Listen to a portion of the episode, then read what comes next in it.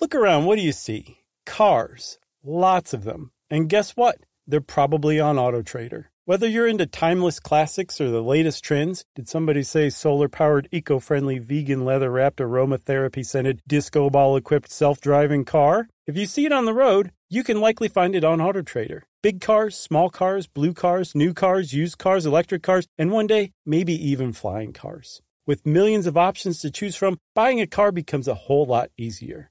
See it, find it, Auto Trader. Something that makes me crazy is when people say, Well, I had this career before, but it was a waste. And that's where the perspective shift comes that it's not a waste, that everything you've done has built you to where you are now.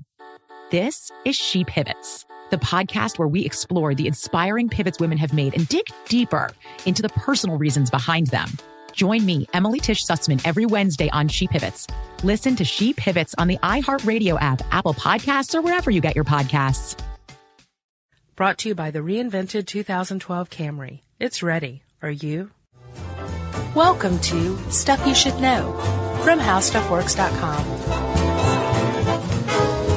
HowStuffWorks.com. Sometimes science goes too far. Dark Matters, twisted but true. Wednesdays at 10 on Science. Hey, and welcome to the podcast. I'm Josh Clark. With me at long last is Charles W. Chuck Bryant. And uh, this is special, like eight ways from Sunday. This, Yeah. this episode is, isn't it? I've changed my name over the weekend. That's Uh-huh. new. Yeah? I changed to Jan Michael Vincent. Finally. I know, right? Uh, You've been talking about that forever, Chuck. I'm glad you finally did it. And you showed me your driver's license, and it's official. Pretty neat. And what's cool is um, you did your hair for the photo. I did. And it looks kind of like the Airwolf, Airwolf era Jan Michael Vincent, Is there any other era? the mechanic. That's true. Yeah. That, those are his two eras. Hooper. Was he in that? Yeah, he was the young buck uh, stuntman to Burt Reynolds' aged veteran. Oh, really? He played that role a couple of times then, I guess. I guess so. okay, well, that's enough for the Jan Michael Vincent shout outs. Is he around still? Uh, la- I mean, I haven't seen him in a decade, and he was in pretty bad shape a decade ago. Was he really? Yeah. From the, from what? I think drugs. I might be wrong, though. Or maybe he was I hope you're not wrong. maybe he was injured or something. Because you just told everybody Jan Michael Vincent likes drugs. He self-experimented. Great one. Thank you Mm-hmm. very much for that. Um, this is a special episode because we are good, good friends with the Science Channel. And they have a very, very cool show that uh, an ad played for at the beginning of this episode. That's right. Mm-hmm. Uh, Dark Matters. It comes on, it premiered last Wednesday. It comes on tomorrow, Wednesdays at 10 p.m. Have you, have you looked at the episodes? Have you seen any of the video? It's pretty awesome. It, it is. Um, and I was going through the episode guide of the stuff they have coming up. It's like um, really like a dark version of Unsolved Mysteries. You remember Ooh, that? yeah, yeah. Yeah. So um, they a couple of the episodes have stuff that we've covered, like Einstein's brain, Uh-huh. CIA LSD. Yeah, yeah. Um, and then they have a bunch of stuff we Are haven't they ripping covered. us off? I, I didn't get that impression, but it's it's possible. They can do anything they want. But imitation is the greatest form of flattery, right? And we, that's actually, we get asked to do stuff sometimes, and you'll know if we really want to do it because we do it. And we did this one. Like this is literally being recorded today. Yeah. Like that's crazy. That is definitely different. Yeah, for Jerry's us. turning this one around Like, like, this hours is- later, Yeah. we, or earlier, we recorded this. It is as fresh as it gets. It still has the peach fuzz on it. Depeche Mode, by the way. Depeche Mode is in no way related to Erasure. The founding, he was a founding member of Depeche Mode and later went on to found Erasure. really? Vincent Clark, yeah. Really? Yes. Wow. Nice music. I knew there was trove. some tie. I had no idea. We're talking about this because we were having, rarely do we let you in on our pre-record conversation. But Josh went and saw Erasure this weekend, and I knew it there was awesome. and it was great. And there was some tie to another band. I couldn't remember it, and it was Depeche Mode, I, well, it was either Depeche Mode or the Pet Boys. probably. Pet Shop But Boys. I, I had. Jeez, did I just say that? either that or you said the Pet Boys, which is Right. an auto parts store. They're really good on the keyboards, and they have these gigantor heads and tiny right. bodies. All right, so Chuck, you ready? Ready? We're talking about scientists who self-experiment, and we've talked about um, crazy experiments before. So this um, episode actually forms a trifecta with two other previously released episodes. That if you haven't heard, you should Go listen to. What's the third? Um, there is uh, the human experimentation Yeah, sure. episode, and then five crazy government experiments. Oh yeah, yeah. all those are pretty pretty well mixed together. So if you listen to that, the if you listen to those two in self experimentation, you're going to have a very robust understanding of just how nuts some scientists are. You know what they call that around here? What? A bucket. Yeah, they do. A bucket of content. Heck, that's almost a channel. That's right. Uh, this is good, man. You you threw this together like lickety split last week and found some really cool things. I think. yeah, there's there's um, you could do way more than ten. Oh yeah, I'm sure. Um, like the guy who cracked his own knuckles for 30 years, Oh yeah. just in his left hand, I believe, to And you, Uh, see you if found nothing, right? it does not cause arthritis. That's right. Um, we've talked before about Albert Hoffman, the Swiss chemist who um, took the world's first acid trip on right. purpose Yeah. um, on a bike. Boy, can you imagine? Like, never having known anything about it. Like, I think generally when people do that kind of thing these days, you've, you've Yeah. heard of it and you know what's coming. Sure. But for it to be this brand new thing, he was probably like, I bet that was a long bike ride. Yeah, like kids kids grew up on the Great Space Coaster, so they know Yeah. it's coming, you know. Um, but yeah, he said that um, he he he laid down at home and um, th- these these bizarre but not altogether unpleasant visions started coming to him, and Yeah. yeah, he was whacked out for oh, many hours. Um, but we've talked about him before. Um, a guy who we haven't talked about, who I find just fascinating, uh, is named Santorio Santorio. It's the the researcher's so nice they named him twice. Santorio, Santorio? Yes, Yes. take it, Chuck. Uh, well, he was a self-experimenter and one of the, the earlier self-experimenters. Um, we're talking 16th century style. And, uh, what he did is he wanted to find out about, and I guess they didn't call it metabolism at the time, did they? No, he he It later kinda ended kicked up off being- the study. Okay. Yeah, back then they were they had no idea. They But were basically, stupid. that's what he was doing was kind of learning about the human metabolism, and he did so by uh, being very meticulous about recording what he eat, eated, what he ate, and what he Mm-hmm. pebbles. drank, and uh, weighing his stools and his urine. Mm-hmm. And I guess that he formed some equation: what comes in, what goes out. well, he found that it doesn't equal. Well, sure. and you you can't take into account the weight you put on. There's still some um, difference, and he wanted to figure out where that went, and he came up with the idea of insensible perspiration. Which I thought was going to be all about sweat, so I was a little disappointed. Well, it is. Yeah, but really, I It- mean, it's just like constant little sweat. I guess so. you lose weight like that. But the the cool thing about Santorio squared is that um, he lived for 30 years, Chuck. Essentially, on did this this weighing for 30 machine. years? Oh, Yeah, every wow. every day, every every single day for 30 years, and he basically lived on this machine. It was like huge beam scale, Uh-huh. and he constructed like a little chair and like a, a work table and all that. And he weighed all the food and drink that came on, and he weighed all the poop and urine that went off. But he what's- lived on this thing. Well, and what's sad is that he did all this and it really wasn't super useful. No, but It again, opened the doors though for things like It, this. it definitely did. And um, one one of the other things it did was um, he had the idea of insensible perspiration before he did this. So he was one of the first people to say, you know what? I'm not just going to say something. I'm going to subject this to scientific rigor. I'm going to put my money where my mouth is. I'm going to Put live my on weigh a, poop. a scale and Where weigh my my poop. yeah. He's like a, uh stockbroker in the 80s looking for bran, you know? So that's number one.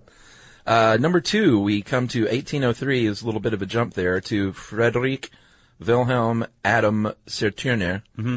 And, um, what he ended up doing was actually pretty useful for everyone, even today. yes. Cause he, did he discover Yes. morphine? He isolated it. Isolated it from opium Yeah. and Through basically- 52 steps. got a few friends together. Well, first he tested it on animals until they started dying, Yeah. sleeping then dying. Right, and then he's like, "Well, maybe I should try this on people and see what happens." Yeah. because he said um, that uh, animals do not give exact results.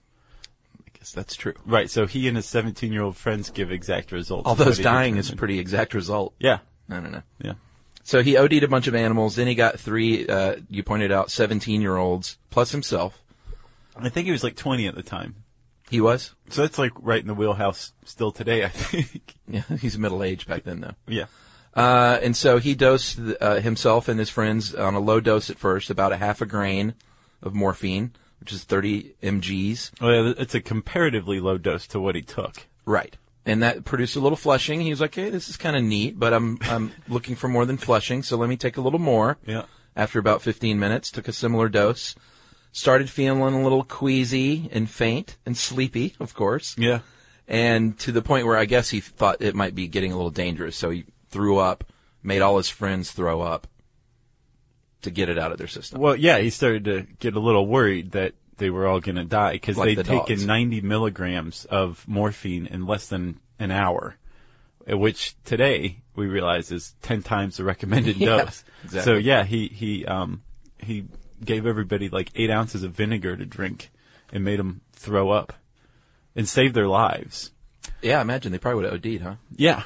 And then he did another experiment later because he had a toothache and he found that if he just took opium for it, the toothache wasn't cured, but if he took some morphine, it was cured. Oh, I thought he discovered that by accident. Like he was like, "Wait a minute, my toothache's gone." No, he kept going. This was not Okay. the only experiment. Like he had Gotcha. like many, many brushes with death. As far as self-experimenting scientists go, he was probably one of the um, one of the toughest ones, or at least or was, the, the was one able to take a lot of drugs. right, the one most addicted to morphine. That's right. Yeah, but uh, that was a pretty big contribution to humanity. Oh, yeah. Morphine. I mean, that's still like the go-to um, painkiller today. I imagine, Yeah. or not. I imagine. I I know this to be true. uh, up next, Josh, we have Henry Head, Sir Henry Head, and uh, he got together with his buddy W. H. R. Rivas, and um, they. Uh, th- this one's a little crazy to me. They knew at the time that nerve damage can repair itself, but what they didn't have was uh, documentation. Right, because People- People, couldn't describe it good enough. right, they'd be apparently. like, yeah, I guess that kind of hurts. Yeah, and like yeah, so what they needed at the time there was no documentation, so they were like, well, let me cut out a sliver of my nerve on my arm and sew it back together and let's since I can talk about this stuff intelligently, just I'll do it myself. Mm-hmm. Yeah, and not just any nerve. This is a radial. The, his the radial nerve in his left arm. Right, he was right-handed, which is why he did this to his left arm because Le- he's at no least dummy. he did that. no, he's no dummy. Right, um, and he had it surgically removed. And the radial nerve, dude, goes to the spinal column, and Oh, really? then all the way down, branches all the way down to the hand. So it's like a major nerve, and Yeah. he had a section cut out and then tied back together with silk. And then said, "Okay, I'm going to spend the next five years paying attention to how the um, sensation, uh, somatoception, comes back." That's right. And not only that, Chuck. So, dude, I got a root canal the other day, as you know. Yeah, you said it wasn't too bad, huh? No, it wasn't. But I, I, was- I was thinking about Henry Head because while it was going on, I kind of went off to my happy place. I just like left my body as much as possible. Mm-hmm. Yeah. In case any pain did come along, it would be kind of muted. What Henry Head did. Did that work? Was, it did. Yeah. You, you know, like you're not looking for the pain. You're trying to avoid it mentally. Yeah, and it definitely makes it worse if you're paying thinking about the attention. pain. Yes. He, but what Henry Head did was create this um, kind of trance-like state called uh, negative attitude of attention, where he focused his attention inward on pain, looking for it, so he could, you know, I, I guess experience it more fully, Right. and pay attention to the type of pain it was. This guy went on this journey of pain, excruciating pain at times. Yeah. He To- told his wife that. Yeah, What was his quote to his wife? He said, I shall know a great deal about pain by the Yeah. time this experiment is over. Yeah, and, she And he was like, right. Yeah, whatever. Yeah. But he was a bad dude. She was like, "What's this bringing in? Are they paying you for this?" Eternal fame. But he, uh, you know, that documentation was important because they'd never been able to, to to describe fully. They probably didn't follow patients up like they do now. You Right. know, like five years later. Right. Well, and this was over the course of five years. So like they, they basically documented how sensation returns after major nerve damage. And he also contributed a lot to experimental psychology with the negative attitude of attention. Um, basically there's a, the, this whole thing of reverie where you're just basically zoned out like Ralphie in, um, a Christmas story. like that that was never documented before and basically what henry head did was say oh here's a way to explore that I don't get the Ralphie. remember where they're like ralphie and he like comes to Oh, okay. remember his uh his little daydream about getting the a plus plus plus Yeah, plus yeah. plus that's reverie Okay, yeah that's good family comedy. That's what that is. Yes, it is. Uh, number four on our list, Josh, I like to call the, the dude who loved drugs, Alexander Shulgin. Uh, we talked about him before, and uh, he was a chemist for Dow in the 60s. We talked about it in the uh, Can Psychedelics Treat Mental Illness? That's the one he showed up in. Right. Uh, he was basically um, toying with, with mescaline and and compounds that later became ecstasy, MDMA. MDMA. Yep. I have a hard time saying that. And he and his wife uh, took a lot of these psychoactive drugs, had parties, and the mar- the martini, as the usual method of the '60s. Yep. Put a little drugs in there, and uh, you know that's basically his story. He he liked the drugs. And I guess he documented all that stuff, right? Yeah. He wasn't just partying, was he? I don't know if partying's the right word, but I don't know that he was always documenting. I don't know if it was always scientifically rigorous. How many did he take here? So there's like an estimated 300 psychoactive compounds in the world, and he estimated that he sampled between 200 and 250 of them. Wow, So he, he liked the psychedelics a lot. he put he was uh, big time into the dead. Timothy Leary to shame, didn't he? They were probably buddies. Was he American? Yeah. Okay. So let's go back a little bit from the drug-addled 60s. To the drug-addled 19th century. Yeah, 1819, right? There's a Czechoslovakian monk who, um, at age 32, became a doctor because um, he didn't think that the whole recommended dosage thing that was being doled out at the time was, he called it uh, nothing but mysticism. He thought it was way too low and basically, um, oh, what is it? homeopathy. Right. I think he had a problem with homeopathy. His name was Jan Perkinyi, and he uh, he basically said, "Okay, I'm going to become a doctor so I can learn more about this, and then I'm going to take as many drugs as I can get my hands on, and um, overdose, and then pay attention to what happens to me That's right. because I want to figure out what the recommended dosage sh- should be." Yeah, the coolest part about this guy's story, I think, is that after he started doing this, like taking things like Foxglove Mm-hmm. to blur his vision and then writing about that, Nightshade, uh, the word got out and people, I got the sense that other doctors were like, hey, there's this dude that he'll let you do anything to him. he'll take anything. So they started doing that. Yeah, one of his uh, teachers um, at med school said, "Hey, I've got these three different extracts of ipecac, and I need to find out which one's best. So, what do you think?" Which one? ma- Is there anything that that does besides make you vomit? Nope.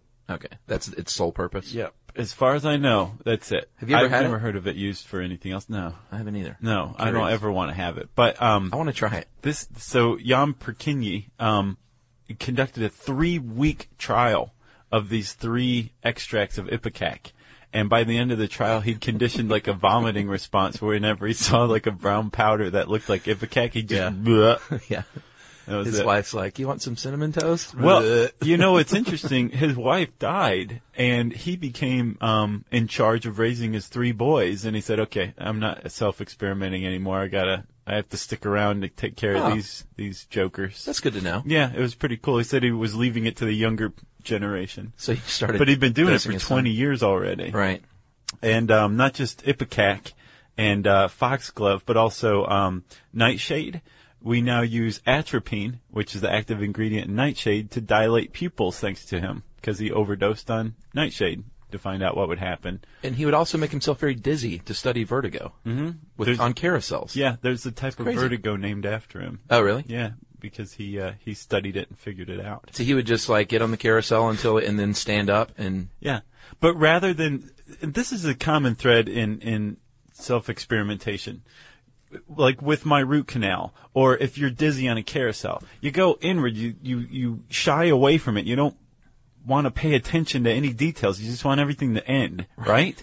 What self-experimenting researchers do is throw themselves into the experience and pay attention and gain all that knowledge from it that, you know, any one of us could do if, if we were good at describing things scientifically. Yeah, true. But we don't because we want to avoid pain and discomfort and well, nausea and ipecac. these guys did it for us, they did. thankfully. Yeah. Well, that's why we're doing this one too. It's like hats off to them if you haven't gotten that impression yet. Thank you. Hats off.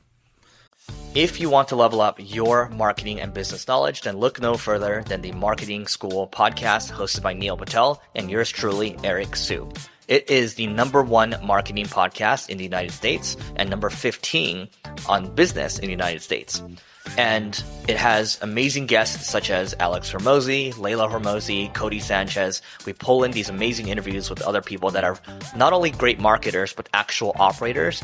And the icing on the cake is Neil and myself were also operators as well. So we share learnings from the trenches. We share secrets that we otherwise wouldn't be sharing with other people.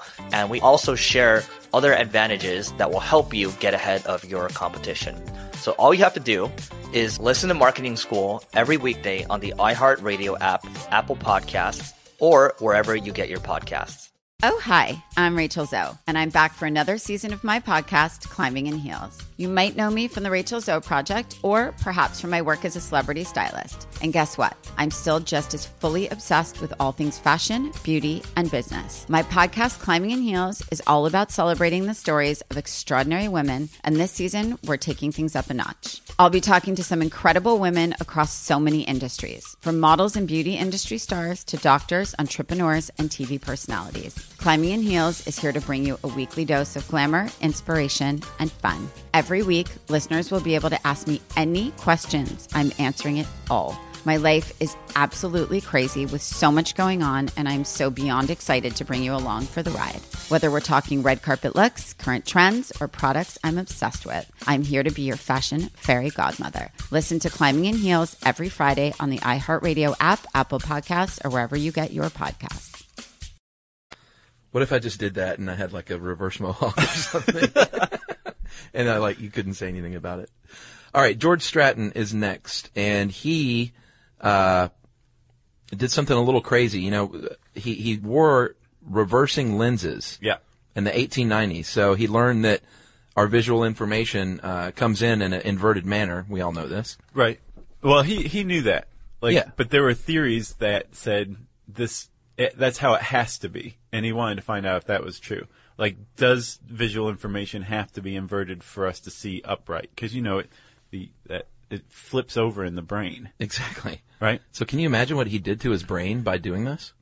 Yeah, it's pretty crazy. he wore these uh, reversing lenses, which basically presented visual information right side up, um, and wore them for eight days straight. So it pro- provided it right side up to the brain, but if we wore that, everything would look upside down. Yeah. And he did. He, like you said, eight days straight. Unbelievable. He said the thing that got him the most was like Was he would put his hand out. Moving? Right. Well, he had to just sit there for like f- the first four days. He couldn't move at all. Oh, really? Yeah. But um, he would put his he would stretch his hand out, and it would come in from the top rather than the bottom. And he said everything was just like a dream. Um, but I'd yeah, like to try that out for like a, a second. You know, I'd just like to put some on and be like, oh, right. that's weird. Let me take them right back off. Exactly. Not leave them on for eight days. No. Apparently, by the fifth day, everything started to um, show up as upright again.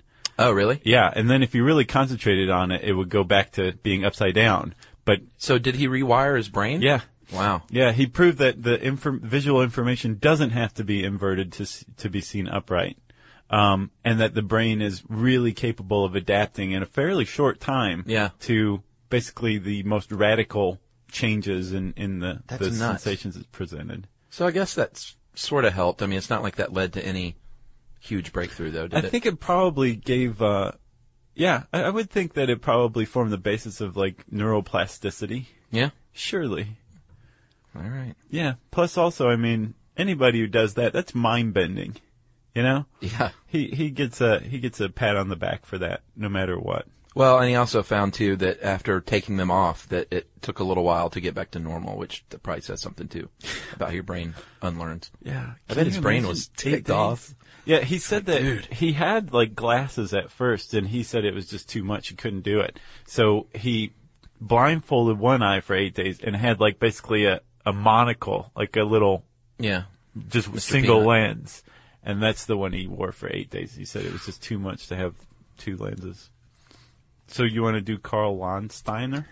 uh, yeah. He he actually did do a lot of good work. He was uh, Viennese, and he was a physician, and he basically came up with the blood typing system, the ABO blood typing system, because he noticed that red blood cells in some people uh, clump in the presence of the fluid component, which is serum, but not everybody. So he thought, Right. it's almost as if their blood is a different type from one another. Well, at the time, like they knew that that would happen because you give people blood transfusions and then they die, and um, they you look Was at it their because blood of the and blood it was type? clumped. Yeah, but at the time, everybody thought it was because those people had some unknown disease, and Lonsteiner was like, I think that people just have different types of blood, so he used his own blood and some of his colleagues. We should do one on blood type. I think we should. Is that true? Like your body cannot, literally cannot accept a, another blood type? It depends. I think O is the universal type. Yeah. So you can, um, except O. But if you have like A, can you can't have B at all? No, because the red blood cells clump and your blood doesn't flow and you die. so it's like putting diesel in a, uh, Very much so. in a regular engine. Very much so, yeah. Wow. Um, so what, like you said, what Lonsteiner did was a huge contribution because he showed, uh, you know, there's different antigens in different types of blood and that creates this different blood type A, B, O, or AB. Yeah. Um, and when you, when you, if you, te- if you test people first and say, oh, they're A type. Right. And we've got some A-type blood over here. A blood transfusion will work, and so will organ donation and all This this, was other huge. stuff. Yeah, it was enormous. I bet doctors were like, oh, well, that's good to know. right? Yeah, I- All these you need to people stop won't die putting now. diesel in these people. um, so yeah, he won the Nobel Prize in 1930 for that. and Oh, did he? Rightly so. Yeah. He should win it every year. But what's crazy is, uh, you know, he, he just, he experimented on himself. It's kind of cool. Um, but what's nuts is that he also uses colleagues' blood, and it just so happened that out of like five people, they all had different blood types. Like all Oh, the really? blood types were present. It could have gone the exact opposite way. Right. And just everybody had A type. And then he said, no, they're the same. Yeah, exactly. So I, I thought that was pretty cool. It was almost, uh, providence. Well, and he, he led, uh, that led to Dr. Jack Goldstein, um, in the 1980s to do, he was a biochemist that did more experimenting. And this one confused, not confused me, but he found out that an enzyme in coffee, Mm-hmm. when injected into B blood, removes antigen and basically makes it the universal blood type. Right. How did he figure that out? I How don't did know. The coffee thing come I don't know, but he, he figured it out. But He's the like, ol- I just injected coffee one day to see what that would do. right Into And- my blood. Right. So he he had O type blood. So the, the this enzyme changes B type blood to O type blood. Um, and he had O type blood. So to prove that this worked, he got a blood transfusion of this treated B blood that was ostensibly now O blood. Right. So he got a blood transfusion, a small one, but he, he did it himself um, to see if you know his arm would fall off or something like that, or if his blood would clump, and it worked. Right. And it's still being worked out, but apparently, um, you know, that opens up like the the donation pool. Sure. If you can just take all this B type blood and Right. you need O, which is the universal type, just inject it with this, en- this enzyme and I wonder how much blood you have to have transfused before it, like, how much diesel can you put in there? I don't know. Like I- if you, if they just did like a vial, would that, like what would that do to your body? I don't know. Because Goldstein did like 11 billion, 11 and a half billion red blood cells. Right. And I, I, I don't know if that's just a few drops or if that's like half a pine or a pine or Yeah. what. And Curious. Yeah. All We'll, right. we'll have to find that out in the blood typing episode, okay? Well, I have, I've been wanting to do the blood one for a while, but it's just like, Let's do it right now. it's tough. I'm going to need a little while on that one. Okay. Okay. Do we have a blood typing article? Uh, well, we have an article on blood that's like really dense. Oh, yes. We started to do that one and we're like, yeah, we're not doing this right yeah. now. It was I much more remember that. complex than I I thought. think it was written by an MD, wasn't it? It read like it. Yeah. So look for the revised version coming in the future. All right. I like number nine. Er- Ebbinghaus? Hermann, is it Herman or Hermann Ebbinghaus? I don't think he's Portuguese. He was a German. Would Hermann be Ger- Portuguese? Oh, yeah, Erman. I don't know. He's Herman then. Let's just call him Herman. Okay. He was German, and uh, he was the first guy to really study memory in a really, maybe at all, but in a really scientific way, which was which was unusual at the time to apply scientific research principles to psychological matters. Right. The- It was like basically taking the way the hard sciences do and, and applying it to the soft science of psychology. That's right. But he formed the methodology that's still in use today and proved that it, it can work. Like, yes, you can study, you know, cognitive Right. faculties like memory. in a science way, in a Yeah. science way, sciencey way. Um, so what he did was uh, pretty cool. He created uh, first thing he did was, was he created these non-syllable nonsense syllables, 2,300 of them, with two consonants with a vowel in the middle, like nog is one example you used. Yeah. And th- he had to make them nonsense because there had to be like no association with like previous words that he had learned. They had to be brand new things in his brain. Right, because I mean, if you if, if you have a previous association with a syllable, right, like skate, okay, and you have a great memory of ice skating as a child, and skate brings that to mind. Of course, you're going to remember skate. I'm surprised he came up with 2,300 of them. I know. I would, that'd be tough for me.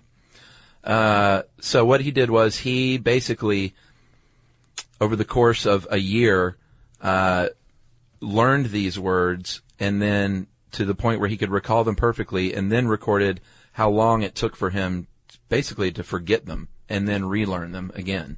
Right. And that taught us all sorts of cool things about memory. Yeah, he he figured out that, um, and a lot of this stuff, you know, is so commonplace. We we know it, we take it very much for granted. But this guy is the one who figured out Yeah. that um, meaningless stuff is harder to uh, learn than meaningful stuff. Yeah. Um, he gave us the idea of the learning curve. The more stuff you have to learn, the longer it's going to take to learn it. Yeah, I think he was the first person to actually name it too, the learning curve. I think so. It's possible. I believe so. Okay. Um, and uh, forgetting happens most rapidly right after learning and then kind of evens off and slows down. Yeah. Um, and he taught us that cramming doesn't work. That learning uh, is best when it's done over uh, a, a longer time than you know a single True cram learning. session. Yeah. Because boy, I used to cram pretty well. Did you? I stunk at it. I was good at it. I, I was not. I just I, I would just be too stressed out. Well, and I shortchanged myself though, because I would do well on the test and then forget it, which was, I mean, I wasn't doing myself any favors as far as Yeah. gaining knowledge, you know. I, I took Italian um, in college, and it was the only language that's ever clicked for me. Like I got Italian on a fundamental level. Oh, really? Yeah, and just aced the class until the final. And I studied for the final. I don't think I crammed. I just, you know, I didn't take it for granted that I was going to ace the final, but I, I, for some reason, I got there and forgot everything. And when I sat down, and well, then I panicked, yeah, but it wasn't panic until I realized that I'd forgotten everything. And I still to this day don't understand what happened. And I don't remember. It's not like it came back after the test. It just went away right before the final. You know what happened? What? A centaurio centaurio. That's what happened. I, sta I, I started weighing my feces and it chased away all my understanding of Italian. And I stopped after one trial. Did you? Quitter. I'm just saying I weighed my feces once and, I know. You got to do it more than once. uh, he also created the Ebbinghaus il- illusion. Have you ever heard of that? That's that thing right there. Is it the same size? Yeah, That is not the same size. it is. it is not the same size. It's a very famous illusion where there are two same sized circles They're not the same size. and then the one on the left has these very large circles around it, and the one on the right has very small circles around it, and it gives the appearance that they're different sizes, but Yeah. they are not. So Ebbinghaus is a pioneer in experimental psychology, which is pretty cool. Absolutely. And in experimental psychology, still today, uh, self experimentation is um, fairly commonly used um, because it's not nearly as dangerous as it is in, say, medicine. And Sure. for, for that reason, science today is basically like you, you can't self experiment.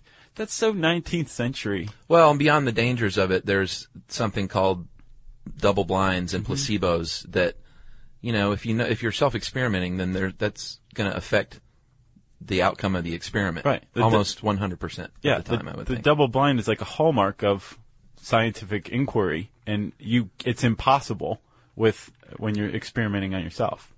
It's true. So, uh, if you're looking for grant funding and you're saying, well, I'm just going to try this drug on myself and see what happens, you're not going to get that funding. But, Probably won't get published either, right? well, it depends. There's this guy named Seth Roberts who published a paper about his 12 years of self experimentation, and he's a psychologist. Um, but the paper that he published was about his, the self experimenting he did in his spare time.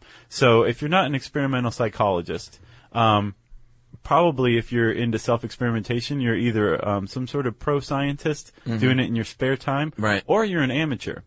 There's a, a there's a been a movement called uh, N equals one, which is, uh, you know, N is scientific notation for the study sample size or population size. Isn't it called quantified self though? That's the movement. Well, that's the um, that's the website. There's like a Oh, Okay. group where it's kind of like this hub of like, hey, I wanted to figure out why Right. I had migraine, so I started tracking like my food and They were um, Wired editors, I think. that who initially founded started this. Quantified Self. Uh, Yeah. yeah, I did not know that. Wow. Yeah. So there's a quantifiedself.com is basically this awesome place where you can go see how other people are carrying out their own self experiments and Gets a little wacky. yeah, There's this one lady that drinks her first urine of the day each day. that is wacky. she records all that. are you sure you saw that? I, I read it. I didn't see her do that. Well, yeah.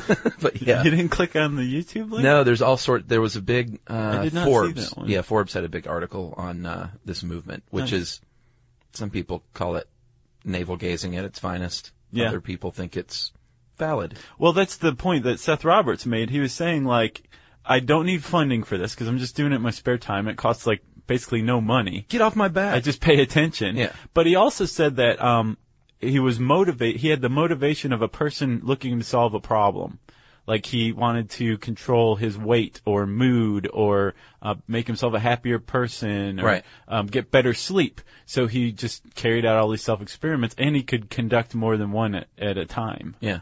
So yeah, he was like, get off my back. I, I think it's kind of cool though. Like I, I have lactose issues, and I could see myself getting into um, eating uh, to tracking that and and isolating exactly which foods. I mean, that's basically all it is. That's it. it's kind of cool. And drinking your own urine. I will draw the line there. So, um, we should probably say thanks to some of the uh, sources that helped us with this podcast. Josh We've got Clark. Oscillatory Thoughts blog. Um, let's see, Tiffany Watt Smith wrote Henry Head in the Theater of Reverie. Scientific American had a cool article, Self Experimenter Step Up for Science. Alan Nuringer had a paper from 1981 called Self Experimentation, A Call for Change. Lawrence K. Altman literally wrote the book on this. Um, Who Goes First? The Story of Self Experimentation in Medicine. Who goes first? Yeah, exactly. That's pretty funny. Um, A. Cohen wrote an article in the British Journal of Clinical Pharmacology about um, Sarah Turner's experiments. Uh-huh. He and his good time buddies. Um, Salvatore Curari. Did he write about Santorio Santorio? He wrote about George Stratton. Uh, the University of Indiana has a cool human intelligence department. QuantifiedSelf.com if you want to get into self experimentation and don't feel like suing us for mentioning it. It's interesting to look at at the very least. Yeah, agreed. Uh, and then Seth Roberts, The Unreasonable Effectiveness of My Self Experimentation is the name of the paper. So those are all the ones. And then pretty soon there'll be a list, a, a top 10 list Yeah. on the site. It's not published yet. It's practically done, I would assume. And Chuck, uh, if you forgot the name of the uh, show that we were promoting on Science Channel, why don't we do a little ad for it? If you want to level up your marketing and business knowledge, then look no further than the Marketing School podcast hosted by Neil Patel and yours truly, Eric Sue. It is the number one marketing podcast in the United States and number 15 on business in the United States. And it has amazing guests such as Alex Hormozy, Layla Hormozy, Cody Sanchez. We pull in these amazing interviews with other people that are not only great marketers, but actual operators. And the icing on the cake is Neil and myself were also operators as well. So we share learnings from the trenches. We share secrets that we otherwise wouldn't be sharing with other people. And we also share other advantages that will help you get ahead of your competition. So all you have to do is listen to Marketing School every weekday on the iHeartRadio app, Apple Podcasts, or wherever you get your podcasts. As important as choosing the right destination when traveling is choosing the right travel partner. Eugene Fodor. Gene, was booted. Much of the joy you will find on the road comes from the person you share it with. So you hide the books, Jean, and Vlastar on the business. I understand now. It is a wise man who marries a wiser woman. But be careful and choose your travel partner well, because the worst trips result when two partners have two different agendas. I'm not stupid, Gene. Something is going on, and it's high time you tell me the truth. Freeze, Americano! Gene, run! So travel before it's too late. Your money will return, your time won't, and we're all too quickly approaching that final destination. Listen to Fodor's Guide to Espionage on the iHeartRadio app, Apple Podcasts, or wherever you get your podcasts. That's true. Yeah. Um, Chuck, a couple more shout outs. Our good, good friend Wyatt Sinak. Yes. His uh, stand up special, uh, Wyatt Sinak Comedy Person, is out on DVD. Very funny stuff. Yes. And if you've only seen Wyatt on The Daily Show, he is uh, he's great on The Daily Show, but his stand up is is hysterical and different than you would think it would be. It is. He's much more like lively and animated, and He's awesome. Yeah, He's a it's good good guy, stuff. too. Um, and uh, we have a happiness audiobook out. That's right. The Grammy nominated, nominated happiness audiobook, The Super Stuff Guide to Happiness. That's right. Um, it's up on iTunes for three ninety nine. You're going to end up shelling out more if you're in Australia. We're sorry. Um, uh, let's see what else. Oh, it's got all sorts of great sound design interviews. Yeah. uh, it's just cool. we got Uh, some ex- experts on the horn. Yep, my niece. Yes, starts she- it out. She let it off. Um, and uh, yeah, it's up on iTunes. Just search for Super Stuff Guide to Happiness, and that will also bring up um, the Super Stuff Guide to the Economy, which is still evergreen and good. Are we gonna do any more of those? I think we should. Just, I mean, it would feel like, but just we should. Okay, we'll I would do it. feel like a quitter if we just had two. Yeah, we need at least three. I would like four at least. Okay. Okay. And then uh, one more administrative detail. We have a cool little thing. If you text um, SYSK to 80565, it texts you back a link to listen to the podcast on your iPhone without going through iTunes if you're not in the mood. Is that what they did? Yeah. I didn't do It's that. cool. It, it uh, brings up our RSS feed and you can just Nice. listen to it. Uh, I think it's QuickTime, so it'll work on your iPhone or your Droid or whatever. That's our latest marketing uh, invention. Yeah, it's pretty cool. So um, just text SYSK to 80565 if you ever are having a uh, stuff you should know, Jones. That's right. F- Friedrich Sir Turner's not around. Yeah, and by the way, we're, we're working on. There's been some issues with the apps. I think refreshing the podcast list lately, and we are working. Our tech department is working on that. So keep your pants on, as they say. Yeah. So this will be up eventually. You can look for um, 10, s- 10 scientists who were their own guinea pigs. Love it.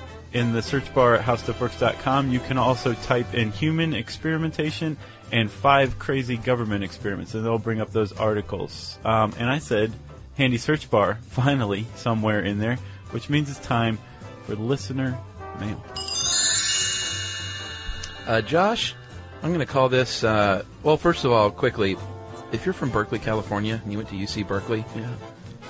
we had a slight slip of the tongue. Seriously, we said UCLA Berkeley.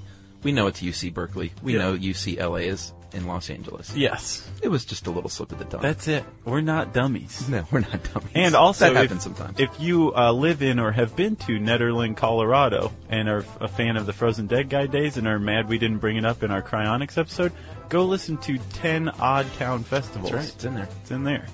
All right, so back to the listener mail. Uh, this is from Stephen H., and this was just cool information. Uh, I'm a huge fan of the show, guys. Love the depth and breadth of the presentations. I'm not sure how far I uh, am from this week. He's pretty far, but I just listened to the Black Death episode.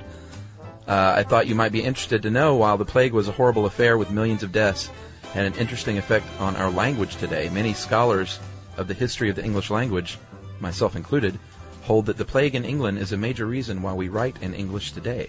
You see, after the Normans, which were French Vikings, took England at the Battle of Hastings in 1066, Anglo Norman French and Latin became the two major languages of administration and literature because all the important rich folks were French, spoke French. Okay. Um, however, for reasons unknown, the plague seems to have hit the mid range nobility harder than other groups, resulting in a desperate need for administrators. The only people left to fill the jobs were regular Joes who only spoke English. So the theory goes that because of the plague, the nobility was forced to learn English to communicate with their administrators, resulting in the reemergence of English as the language of law, administration, and literature. From Stephen H. Nice. Pretty, pretty neato. Yeah, I love supplemental information. That's those are my favorite ones. I do too. So thanks a lot, Stephen H. Um, and uh, since Chuck's such a big fan of supplemental information, um, if you have any supplemental information about experimentation, specifically self experimentation, we want to hear it. Yeah, if you've done this yourself, I'd like to hear about it. Yeah, but don't do it yourself just to tell us about it. No, because we don't want anyone getting hurt. That seems like in the gray area that I'm not comfortable with. But if you've done like your own lactose study on yourself, something like that, sure. something harmless. Yeah, like you didn't inject lactose. No. Um, you can tweet to us at SYSK Podcast. Um, you can go on to facebook.com slash stuff you should know. That's our page. Um, or you can send us a plain old fashioned email to stuffpodcast at howstuffworks.com. Be sure to check out our new video podcast, Stuff from the Future. Join How Stuff Works staff as we explore the most promising and perplexing possibilities of tomorrow. Brought to you by the reinvented 2012 Camry. It's ready. Are you? Something that makes me crazy is when people say, well, I had this career before, but it was a waste. And that's where the perspective shift comes that it's not a waste, that everything you've done has built you to where you are now. This is She Pivots, the podcast where we explore the inspiring pivots women have made and dig deeper into the personal reasons behind them. Join me, Emily Tish Sussman, every Wednesday on She Pivots. Listen to She Pivots on the iHeartRadio app, Apple Podcasts, or wherever you get your podcasts. The Big Take from Bloomberg News brings you what's shaping the world's economies with the smartest and best informed business reporters around the world. We cover the stories behind what's moving money and markets and help you understand what's happening, what it means, and why it matters every afternoon. I'm Sarah Holder. I'm Saleya Mosin. And I'm David Gura. Listen to The Big Take on the iHeartRadio app, Apple Podcasts, or wherever you get your podcasts.